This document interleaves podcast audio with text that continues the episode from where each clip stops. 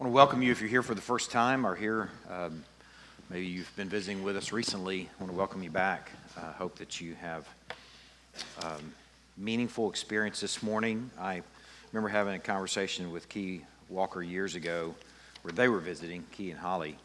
And uh, Key said, I said, uh, really been good to have you guys. And he said, yeah, we like it here. We're comfortable here.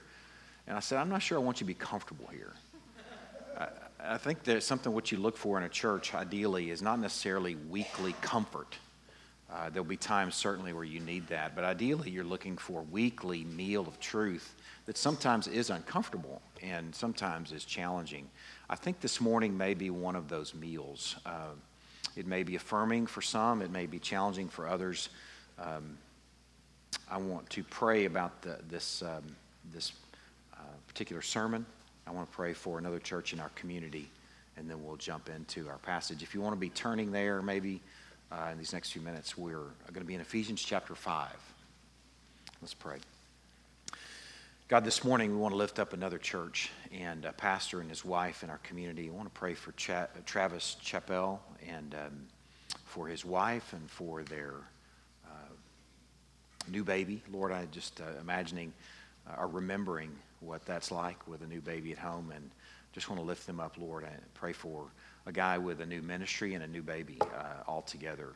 Um, all at one time is quite overwhelming. And pray that you would give him a peace uh, this morning, as likely he's preparing to preach, uh, unless someone's standing in for him, that he is um, trusting you uh, with what likely feels like an ill equipped, unprepared message.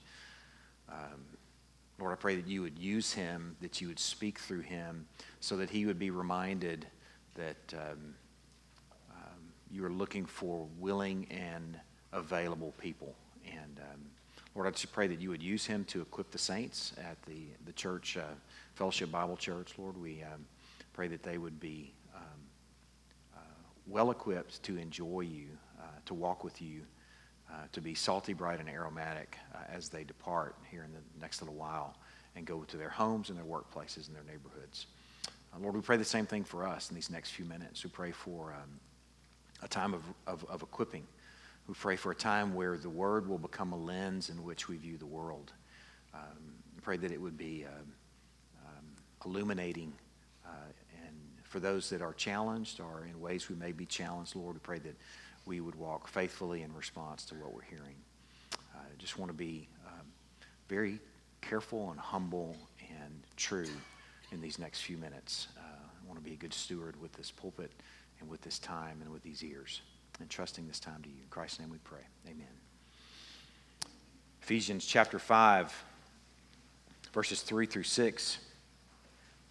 But sexual immorality and all impurity or covetousness must not be even be named among you, as is proper among the saints. Let there be no filthiness, nor foolish talk, nor crude joking, which are out of place, but instead let there be thanksgiving.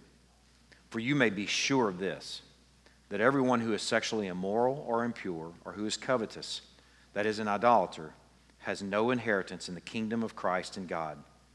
Let no one deceive you with empty words, for because of these things the wrath of God comes upon the sons of disobedience. I'm feeling a, a especially heavy weight this morning in this sermon, uh, in the preparation and the delivery.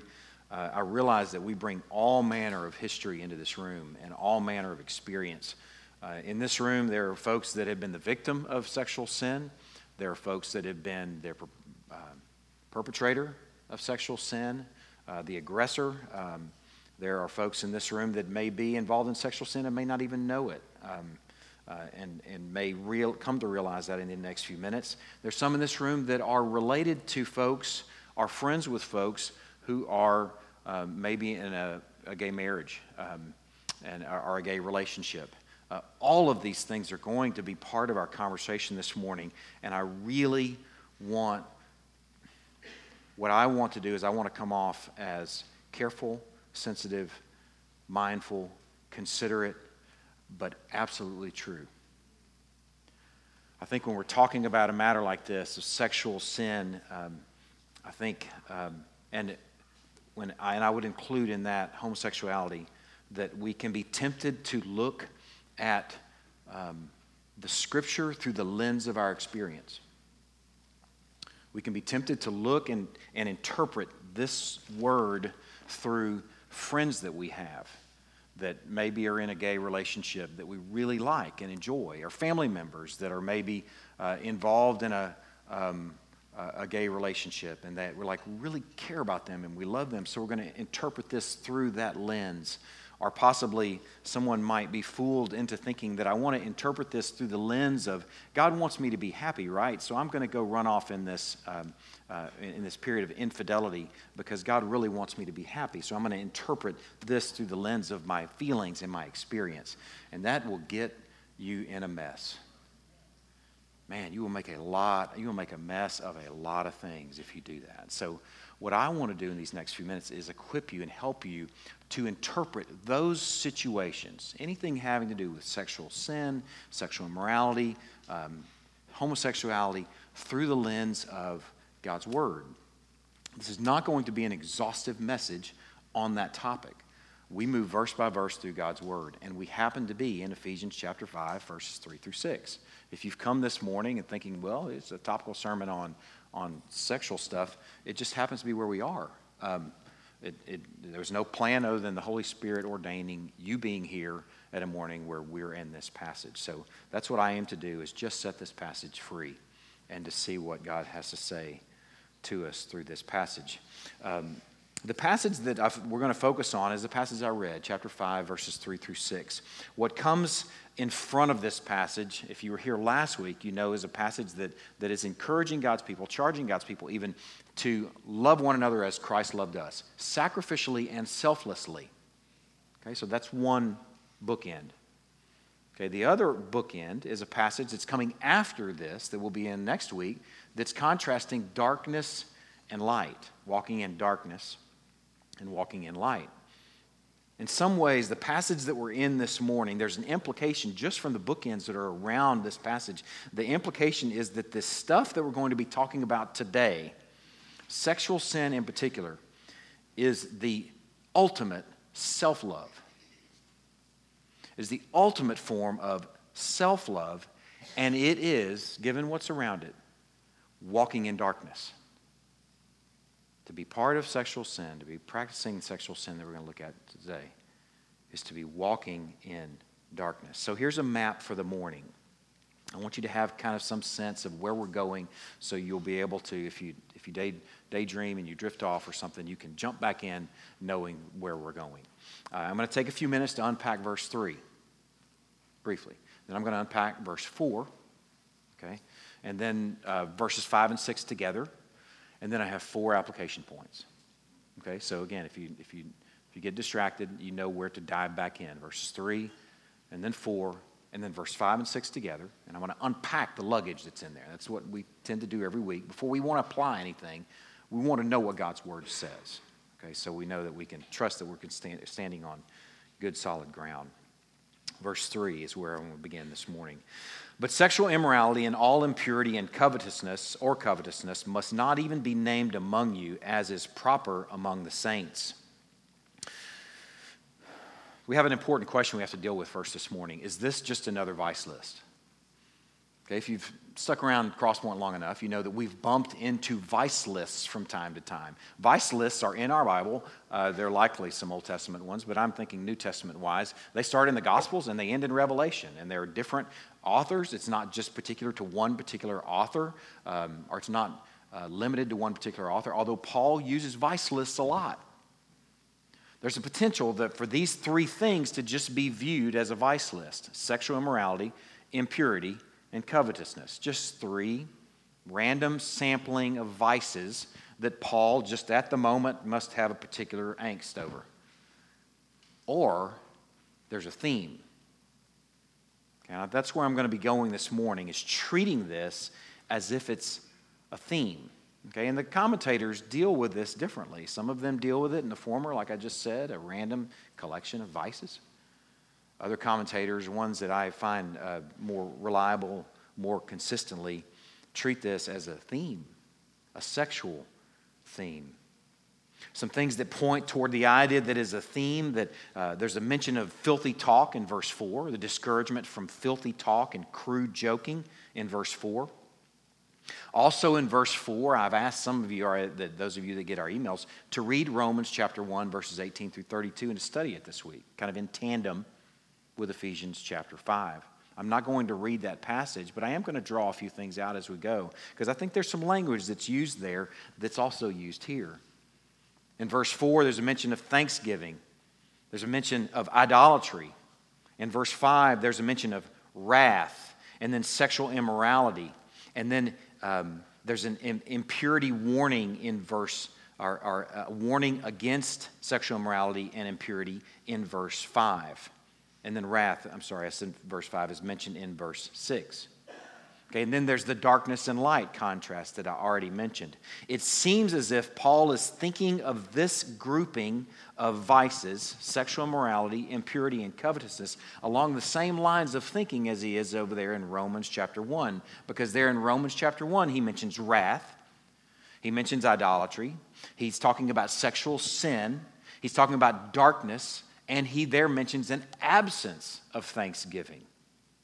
Lots of the same language that's used here, it gives the sense that it's one big conversation in two different letters. So I'm going to try and bring that out as we go, but I don't want to get bogged down in it.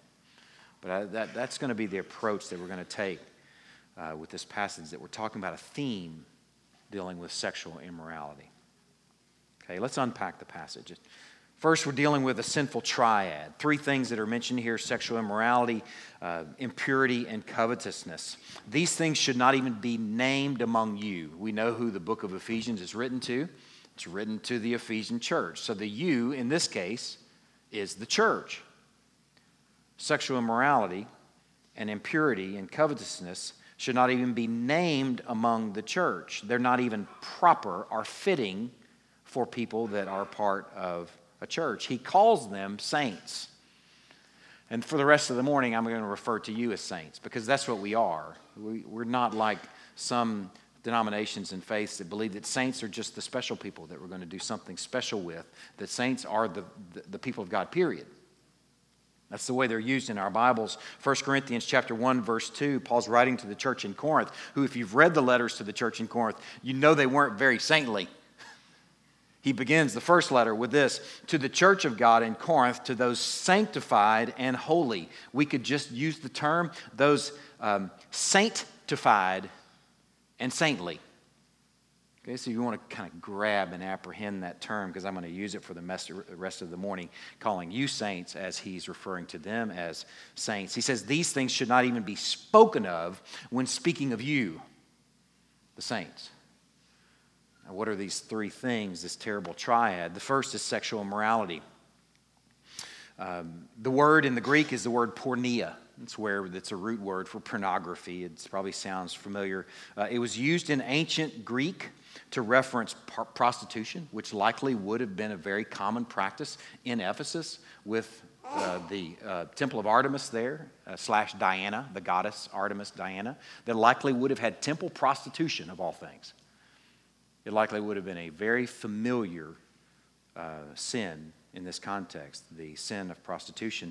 It also refers to, in ancient Greek, homosexuality. Uh, it refers also, it's used in ancient Greek to refer to fornication. Okay, I'll give you a summary of what it means essentially. It means essentially aberrant sexual conduct to include, at the very least, sex before marriage, both physical and virtual.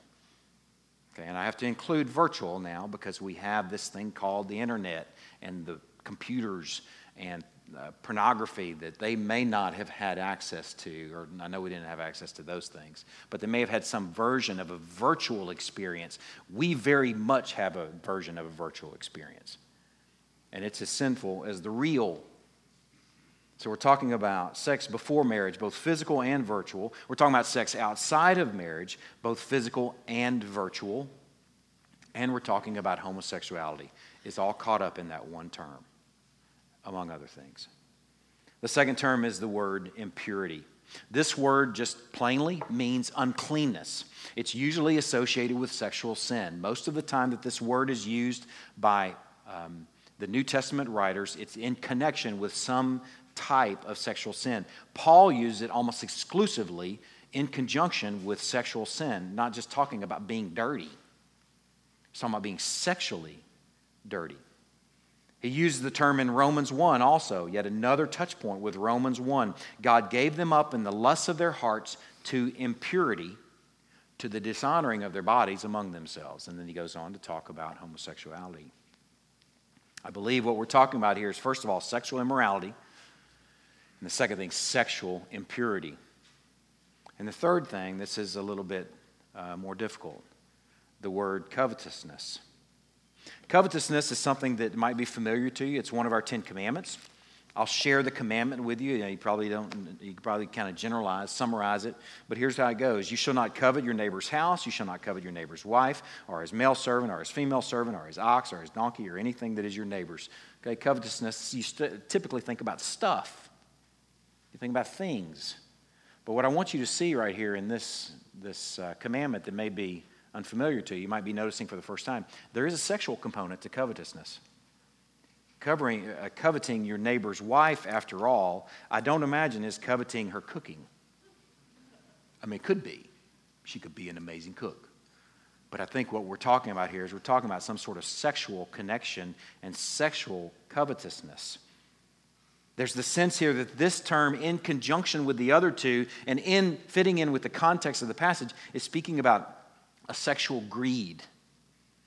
Okay, a sexual greed is someone that's treating others like they exist for his or her own self gratification.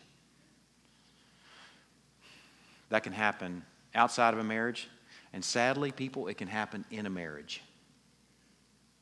It can happen in a marriage someone is driven by what we might call sexual greed. This sinful triad shouldn't even be spoken of when speaking of the saints. And since we're talking about speaking, let's look at the next verse, verse 4. Ephesians chapter 5, verse 4 says, Let there be no filthiness, no, nor foolish talk, nor crude joking, which are out of place, but instead let there be thanksgiving. Not only should these things not be practiced, not only should these things not even be spoken of in conjunction with being identified with the saints, they should not even be talked about. These types of sexual sins and all that goes with them should not even be joked about. For in talking about these things um, and entertaining filthy and foolish and crude talk, we open the door to the acts themselves becoming more acceptable. In some ways, what we're doing in talking about them or joking about them is we're normalizing them. They become part of our experience, or at least part of our language and part of the story that we might experience over the course of the day as we're telling a story with a guy at work. Matthew chapter 15, verse 18, Jesus says, But what comes out of the mouth proceeds from the heart, and this defiles a person. And here's one of his vice lists For out of the heart comes evil thoughts, murder, adultery, sexual immorality, theft, false witness and slander. This passage is about stuff that comes out of the mouth that reflects what's in the heart. But what Paul is mindful of here in the Ephesians passage, I think, is the reality that the heart and mouth are connected. Remember the song that our mom taught us? Thigh bone's connected to the leg bone, or whatever. I don't know how it went. The heart bone is connected to the mouth bone. They're connected and he's mindful of that. What comes out of the mouth may just foster a home in the heart and give a place in the heart where something actually could become a way of life. So there's six don'ts that we've considered so far this morning. We haven't spent a lot of time on them, but maybe you've gathered them up. I'll help you. The six don'ts don't practice sexual immorality, don't practice sexual impurity, don't practice sexual greed or covetousness. And don't talk about this stuff either with filthy, foolish, or crude talking or joking. They're unfitting, they're improper, and they're out of place given who you are. That's Paul's message to the church at Ephesus. Instead of those things, instead of those six, we should do something. Did anybody catch it? Anytime God calls his people away from something, he's always taking them to something. And he calls them away from stuff that's always a pale comparison to the greatness of what he calls them to. And here, if you didn't catch it, he calls them to something better. And if you didn't see it, let's see it. Instead of these six terrible things, let there be thanksgiving. Let there be thanksgiving. Instead of practicing these things, instead of talking about these things, instead of joking about these things, give thanks. It's what the lost folk of Romans 1 didn't do. They didn't honor him as God or give thanks to him, but they became futile in their thinking and their foolish hearts were darkened. More Ephesians imagery right there. I think he's thinking the same thought. Instead of practicing these things, instead of talking about these things, we should give thanks. All right, now, I want to speak pretty plainly with folks in the room that are dear to me, folks that I've had the, some of you had the chance to pastor and shepherd for some time. I, I, I, the look in your face as you have shared with me, some of you, the years worth of uh, deep enslavement that you've felt to pornography. Okay, or this horror that I've seen in your face as you've been caught in an adulterous relationship. Okay? You may be thinking right now, is that the best you got, Paul? Is that the best you got, Ben? I got this thing that has, that has held me like, like a slave for decades, and the best you've got for me is to give thanks? For real? We're going to talk about that some more and make sense of what Paul, I think, is, is taking us to right there. But I want you to get and don't miss. If you've missed the irony in that and the shock that that's what Paul's given them, then you're asleep or you're not paying attention. Are you not acknowledging the life altering, soul gripping nature of sexual sin? And the remedy being to give thanks? You got to have almost a sense of humor about that comment. We're going to come back to that. We're going to land there later on this morning, but I think you're going to find some ample goods in that. Ample goods for all manner of vice. Let's move on to verses 5 and 6. We'll treat these together. For you may be sure of this, that everyone who is sexually immoral or impure, or who is covetous, that is, an idolater, has no inheritance in the kingdom of Christ and God. Let no one deceive you with empty words, for because of these things, the wrath of God comes upon the sons of disobedience. Okay, we've had six don'ts and we've had one do, and one underdeveloped do. I acknowledge it's underdeveloped. I'm going to come back to it later. But now Paul gives a couple of things to know. Let's just grab those two things. It'll just take a second, and then we're going to move on to our application points. In verse 5, Paul shows us and tells us there's no inheritance for those who practice sexual immorality, sexual impurity, and sexual greed. And he says, You may be sure of it. Man, are we? Are we? Those of you that are caught up in one of the above, are you? Man, I want you to feel the weight of what was just said you may be sure of it. You may be sure there's no inheritance for you. No inheritance for you. Now, there's no sense here that someone who is one of God's children can lose or his or her salvation for doing such things. Okay? I want to get I want, those of you that have stopped breathing for a few minutes, you can breathe. Just take one breath. Just one. Because let me finish the thought. There's too much scripture saying otherwise. But there is the sense, though, that there are those who make a practice of such things who prove by their practice that they are not His. I'm going to say that again because I want you to get that. There is the sense that there are those who make a practice of these things who prove by their, I should qualify, unrepentant, unchecked practice that they are not His. Paul said it in 1 Corinthians a different way. Or do you not know that the unrighteous will not inherit the kingdom of God? Do not be deceived. Neither the sexually immoral, nor idolaters, nor adulterers, nor men who practice homosexuality, nor thieves, nor the greedy, nor drunkards, nor revilers, nor swindlers will inherit the kingdom of God. And we could add to it, as he said before, this is something of which you can be sure. Okay, there's no blessing, but in verse 6 tells us there's something else. There's no blessing for those who are practicing these things, but then verse 6 adds one more thing God's wrath is in store for those who practice these things. Not only will there be no inheritance, but there will actually be punishment. God's wrath is in store for those who practice sexual immorality, sexual impurity, and sexual greed. Romans chapter 1, verse 18, yet again a connection. For the wrath of God is revealed from heaven against all ungodliness and unrighteousness of men who by their unrighteousness suppress the truth. And then the passage cascades into one version of sexual sin after another. If these things, I want you to hear me right now, people. If these things find an unrepentant home in you, okay, hear the word I just said if these things find an unrepentant home in you, then there is no inheritance for you, and you are due the wrath of the living God. Man, if that scares you to death and you're unrepentant, good. Maybe that's the first step. Maybe that's the first step, and that'll take us to our first application and response.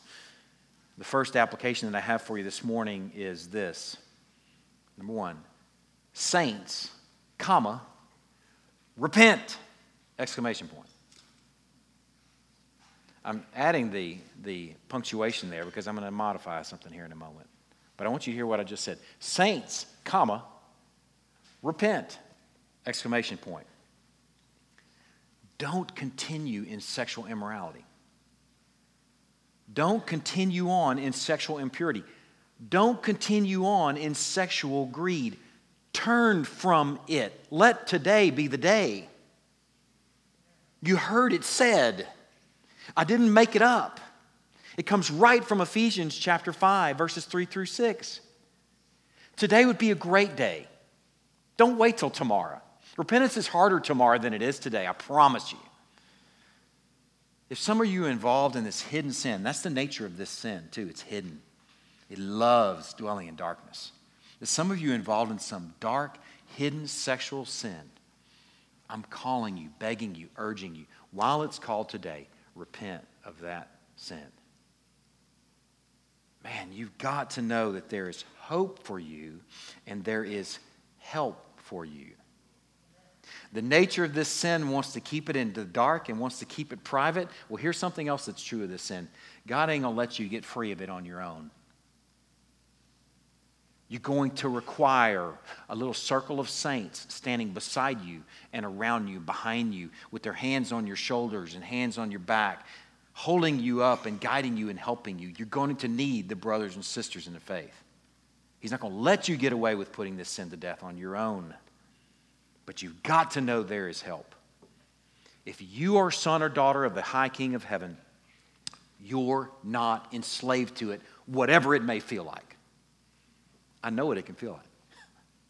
We all know what sin can feel like when it has its grips on you, claws into you. But we've got to believe what this says and look at that reality through the lens of the scripture that says, you are no longer enslaved to that sin. Now, you may not know how to walk in freedom yet, but you're not enslaved to that sin anymore. Don't believe that lie. It's not who you are, so repent today. Get help because saints repent. Period. Saints repent. Period. Second application point is saints don't settle for imposters, I mean, idols. Saints don't settle for imposters. Uh, oops, I mean, idols. Let me explain that. Verse 5 in this passage equates those who practice these things, these sexual sins, with idolaters. What you need to realize is that idols are really just imposters. Did you know that? Did you know that they're really counterfeits of the real, genuine article? Idols are really just imposters. Sexual immorality, impurity, and covetousness are counterfeits of the real deal. They're fake versions of God's best. They offer freedom, but they only deliver bondage. They make all kind of promises, like all self-respecting idols. They offer bliss, but in the end, they only deliver despair. They offer identity, but the result is, ironically, losing who you are. Man, they are counterfeits that can't deliver what God made. And here's God's best. Hear it loud and clear. God made sex for two people a man and a woman within the covenant bounds of marriage, period. Anything else, anything else is sinful aberration and it's an impostor. I realize you likely some of you have many thoughts surrounding you, that's swirling around you like, what about Tom and John? And what about Sally and Sarah? And what about my friends and my family that are so dear to me? We're calling them uh, uh, wrong? We're somehow saying that's wrong. Let me encourage you. Remember, we have to put this in front of that. This has to become the lens to interpret and decipher that. Now, how we walk in that, we'll talk about next week. And how we can walk in that lovingly we'll talk about next week. But we have to first establish what is, what's God's best. And God's best is the sex is for the covenant bounds of marriage, period. Anything else is a sinful aberration, an impostor. Let me put this charge out there to our young people. Young people have a, a new level of exposure to the counterfeits. I have a graph I'm going to show in a minute, not just yet. but I made a high speed graph that really will illuminate this for you in a way like never before. But young people have, are, have a new level of exposure to the counterfeits. And you can believe the lie that you'll be happy and fulfilled, but you'll be wrong, young people. If you participate in sex before marriage, I can make you this promise. It, it will have lots of promises, but it will not deliver. And in fact, what, you'll, what the result will be will be years and years and years worth of having to work through that mess that you made. That is a guarantee. So here's what I want to encourage you with this thought. If someone offered you $100 now or a million dollars 10 years from now, young people, think about that. Someone offers you $100 now or a million dollars 10 years from now, please tell me you would wait for the million. Please, I know you can't respond. We're in a sermon, but I, hopefully in your head you're thinking, man, I would hold out for the million. We'll do that when it comes to sexual activity. Because I promise you, it's a million dollars if you wait for God's best for you. It's a million. It's the best wedding gift you will ever receive. But you can ruin it, or you can sure mess it up by going after the hundred right now. Hold out for the million. That's what you're doing when you say no to the counterfeits. And when you hold out for the genuine article of sex inside the covenant bounds of marriage, it'll be your favorite wedding gift. Third, saints, comma, don't be deceived. Saints, don't be deceived. De- deception, it seems, is part and parcel to sexual sin. It's the packaging, it's the vehicle, it's the currency of the nature of this particular sin. And those who actively participate in sexual sin love deceiving and recruiting. I love recruiting. Misery loves company. There's no surprise to that. Verse 6, look what it says there in verse 6 Let no one deceive you with empty words. There's no surprise that a warning against, or there shouldn't be a surprise, that a warning against deceivers are part of the sexual conversation. It's interesting, another connection in Romans chapter 1. Not only do they practice such things, but they give approval to those who do. Recruiting, deceiving, sexual sin loves good company. Who's most at risk? You can go ahead and put that up. Ethan, thank you. This is a really high speed graph. Let me acquaint you with it. It's really complex. It's going to be, it's really going to take a lot of thinking to get this, figure this thing out. Uh, it's something we discovered in a leadership meeting, a youth leadership meeting just a few weeks ago. And like, man, how about this? Okay, let me show you the, the this is the sheep, sheep danger graph. Okay, diagram. Okay, sheep danger. This is age. Now, it's chronological age, recognizing someone might be an 80 year old and be a new believer. Okay, I want to acknowledge that. But typically, we're talking about age in some way having a correlation with spiritual age.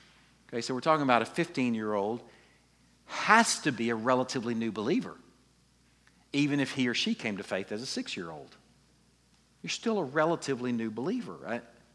You're not a babe, but you're still very young in the faith. It's not a criticism, it's just a reality. You, as you grow up chronologically, you grow up spiritually. So we would expect and hope that most of our 80 year olds are more spiritually mature than most of our 15 year olds, okay?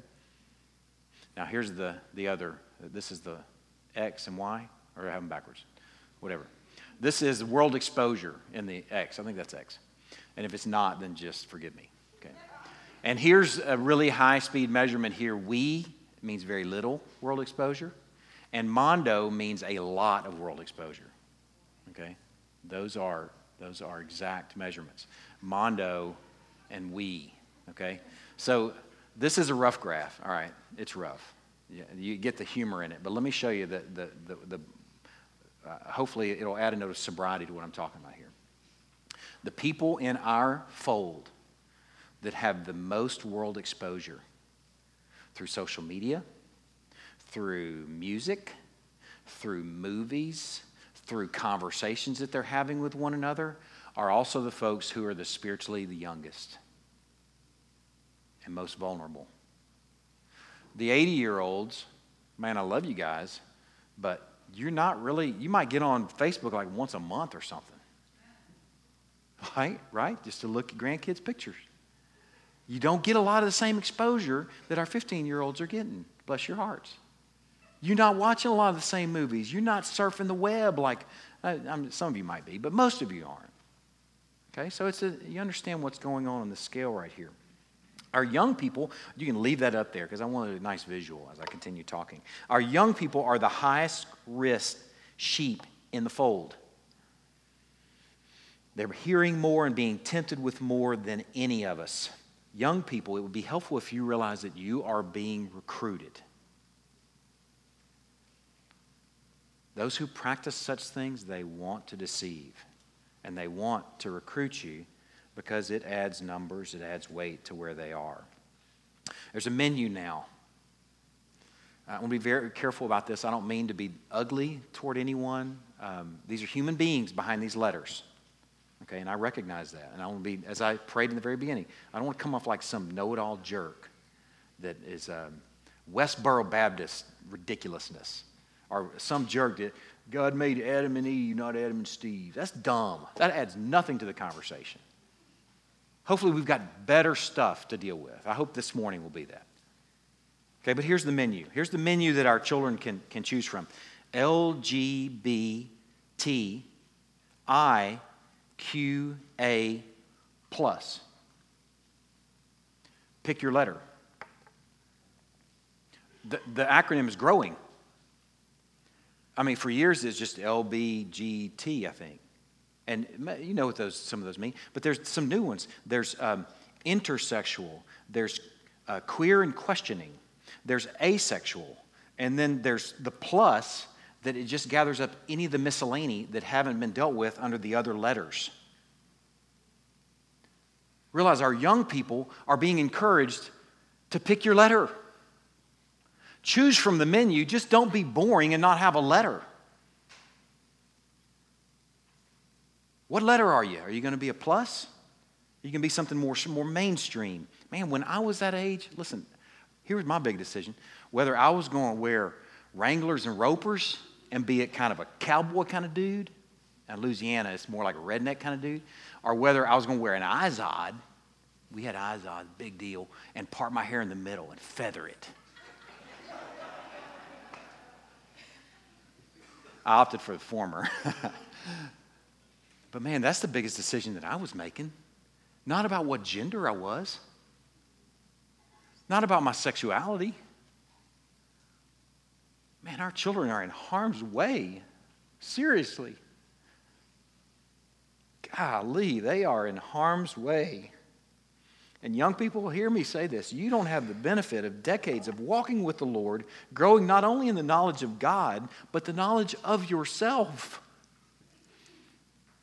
If I somehow could equate monetarily what I thought I knew when I was your age compared to what I actually knew that I learned in later years, I'd be a millionaire. I don't mean that in a way that's talking down to you. It's just in a way that I promise you, you think you know everything right now, but you don't. You don't have the benefit yet of knowing your weaknesses and your besetting sins and how Satan's promises can be for you strategic and surgical like a siren's call. But you'll learn man, you can learn the hard way, or you can trust the older sheep who have survived a few wolf attacks and can promise you, man, let's stay close to the shepherd. That's where it's safe. Don't pick from the menu, it's going to harm you. Man, here's another charge in connection with this. Those who teach our young people should have a sense of sobriety and a burden for wisdom as we pour into these young people. Teachers, don't you dare go through the motions with our children or young people. Don't you dare work hard all week and then mail it in when you're going to come up here and serve, pouring into our young people.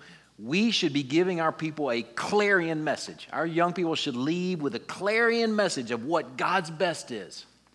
So there's no confusion. Otherwise, they're going to be hearing plenty of other messages.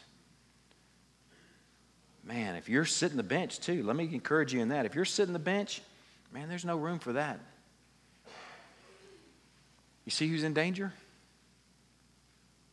Man, lots of great opportunities to serve. If they don't hear the truth from us relentlessly, they'll only hear the promises of the impostors. One guy described it as the age that we're in. It's not a new word, but he described the age that we're in as homo novus. This is the, the age that humankind is in where we can recreate ourselves. If you know a little Latin there, you know that means new, new man. And it actually was a term that they used in ancient times for like for a commoner that became a senator. A, a new man, newly ennobled. And that's the mindset in our age now. We can recreate ourselves. I can be whatever gender I want. I can ever be whatever race I want. I can be whatever version, however I self identify. Man, God's people should know better. And here's what God's people should be about. Here's the fourth and final point. And here's the goods. If you were like earlier, you're like, man, I wish you'd developed that a little bit more. Let me develop it for you now. God's people, saints, comma, give thanks. Instead of recreating ourselves, instead of homo novus, choosing from the growing menu, saints do what's fitting and proper, giving thanks to our Creator as part of a, a new people. we are a recreated people, but don't get the new, new people wrong. The new people that we're part of is the church. And when we give thanks together, it's the ultimate act of worship, and it's what's really synonymous with faith. If you're thinking, man, what else you got? Man, I'm talking about giving thanks means you trust God and what He's given you. You trust God and what He's given you. Giving thanks is the opposite of idolatry. It's saying, I don't want any counterfeits. I'm going to be good with the real deal. I'm going to be good with the real deal. If He made you a girl, girls, give thanks and trust Him. Start right there. Give thanks. If He made you a boy, give thanks and trust Him. He made you a boy. If you're single, give thanks and trust Him and His timing for a spouse. Let's start with giving thanks. If you're married, I saw a funny. a funny picture on Facebook yesterday made me laugh. It showed like a, a picture of the guy I served with in the Marine Corps. It had a, a picture of this married couple in the foreground, and they're looking, I mean, wedding attire. She's got her, her veil on. What's that thing called? The veil. And uh, he's wearing his tux, and they're embracing, and they're looking at each other like new, obviously newlyweds. And then in the background, it shows this guy catching a fish on the beach, and his rod is like bent over, and, and then at the bottom it says, the happiest day of my life. He says, I'm in the background. Man, I totally get it. Some people can feel like marriage is the worst thing that's ever happened to them. And let me encourage the people of God with this thought give thanks. Give thanks for the wife of your youth. Pray, Lord, teach me to be satisfied and delighted even with the wife of my youth. That's a great defense against the idolatrous promise of the allure of someone else. Start with giving thanks. She's your birthright. All of the other stuff, no matter how attractive, is a bowl of soup. If you're married, give thanks and trust Him. Wives, give thanks for the man you married. Give thanks for the man you married. I believe with everything in me that God ordained your marriage. Every wedding ceremony I do, I say the words, What God has joined together, let no man separate. We tend to focus on the after part there. Don't let anybody mess that thing up. But let's focus on the first part. What God joined together. Wives, you might be sitting beside a guy or a guy on your row or a guy that's not here thinking, What have I done? Let's think differently. Back up a little bit. And let's start with this give thanks. God gave you that man. So start unscrambling the mess first by giving thanks. That's what saints do. Let me pray.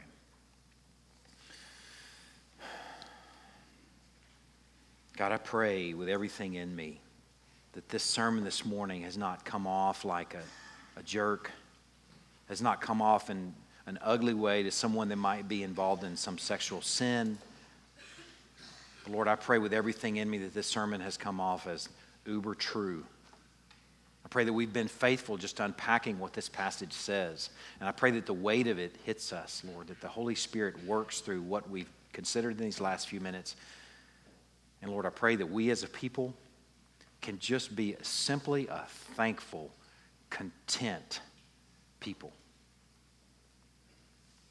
Lord, we give thanks. In Christ's name we pray. Amen. Reading from Luke chapter 22, the first Lord's Supper. And I want you to notice what happens in this context. It's fitting that we consider giving thanks. And when the hour came, he reclined at table and the apostles with him. And he said to them, I have earnestly desired to eat this Passover with you before I suffer. For I tell you, I will not eat it until it is fulfilled in the kingdom of God. And he took a cup, and when he had given thanks, he said, Take this and divide it among yourselves. For I tell you that from now on I will not drink of the fruit of the vine until the kingdom of God comes. And when he took bread and when he had given thanks, he broke it and gave it to them, saying, This is my body, which is given for you. Do this in remembrance of me. And likewise the cup after they had eaten, saying, This cup that is poured out for you is the new covenant in my blood. If you are trusting our Savior and Lord as, or you are trusting Christ as your Savior and Lord, I invite you to join us in the supper as we distribute the elements.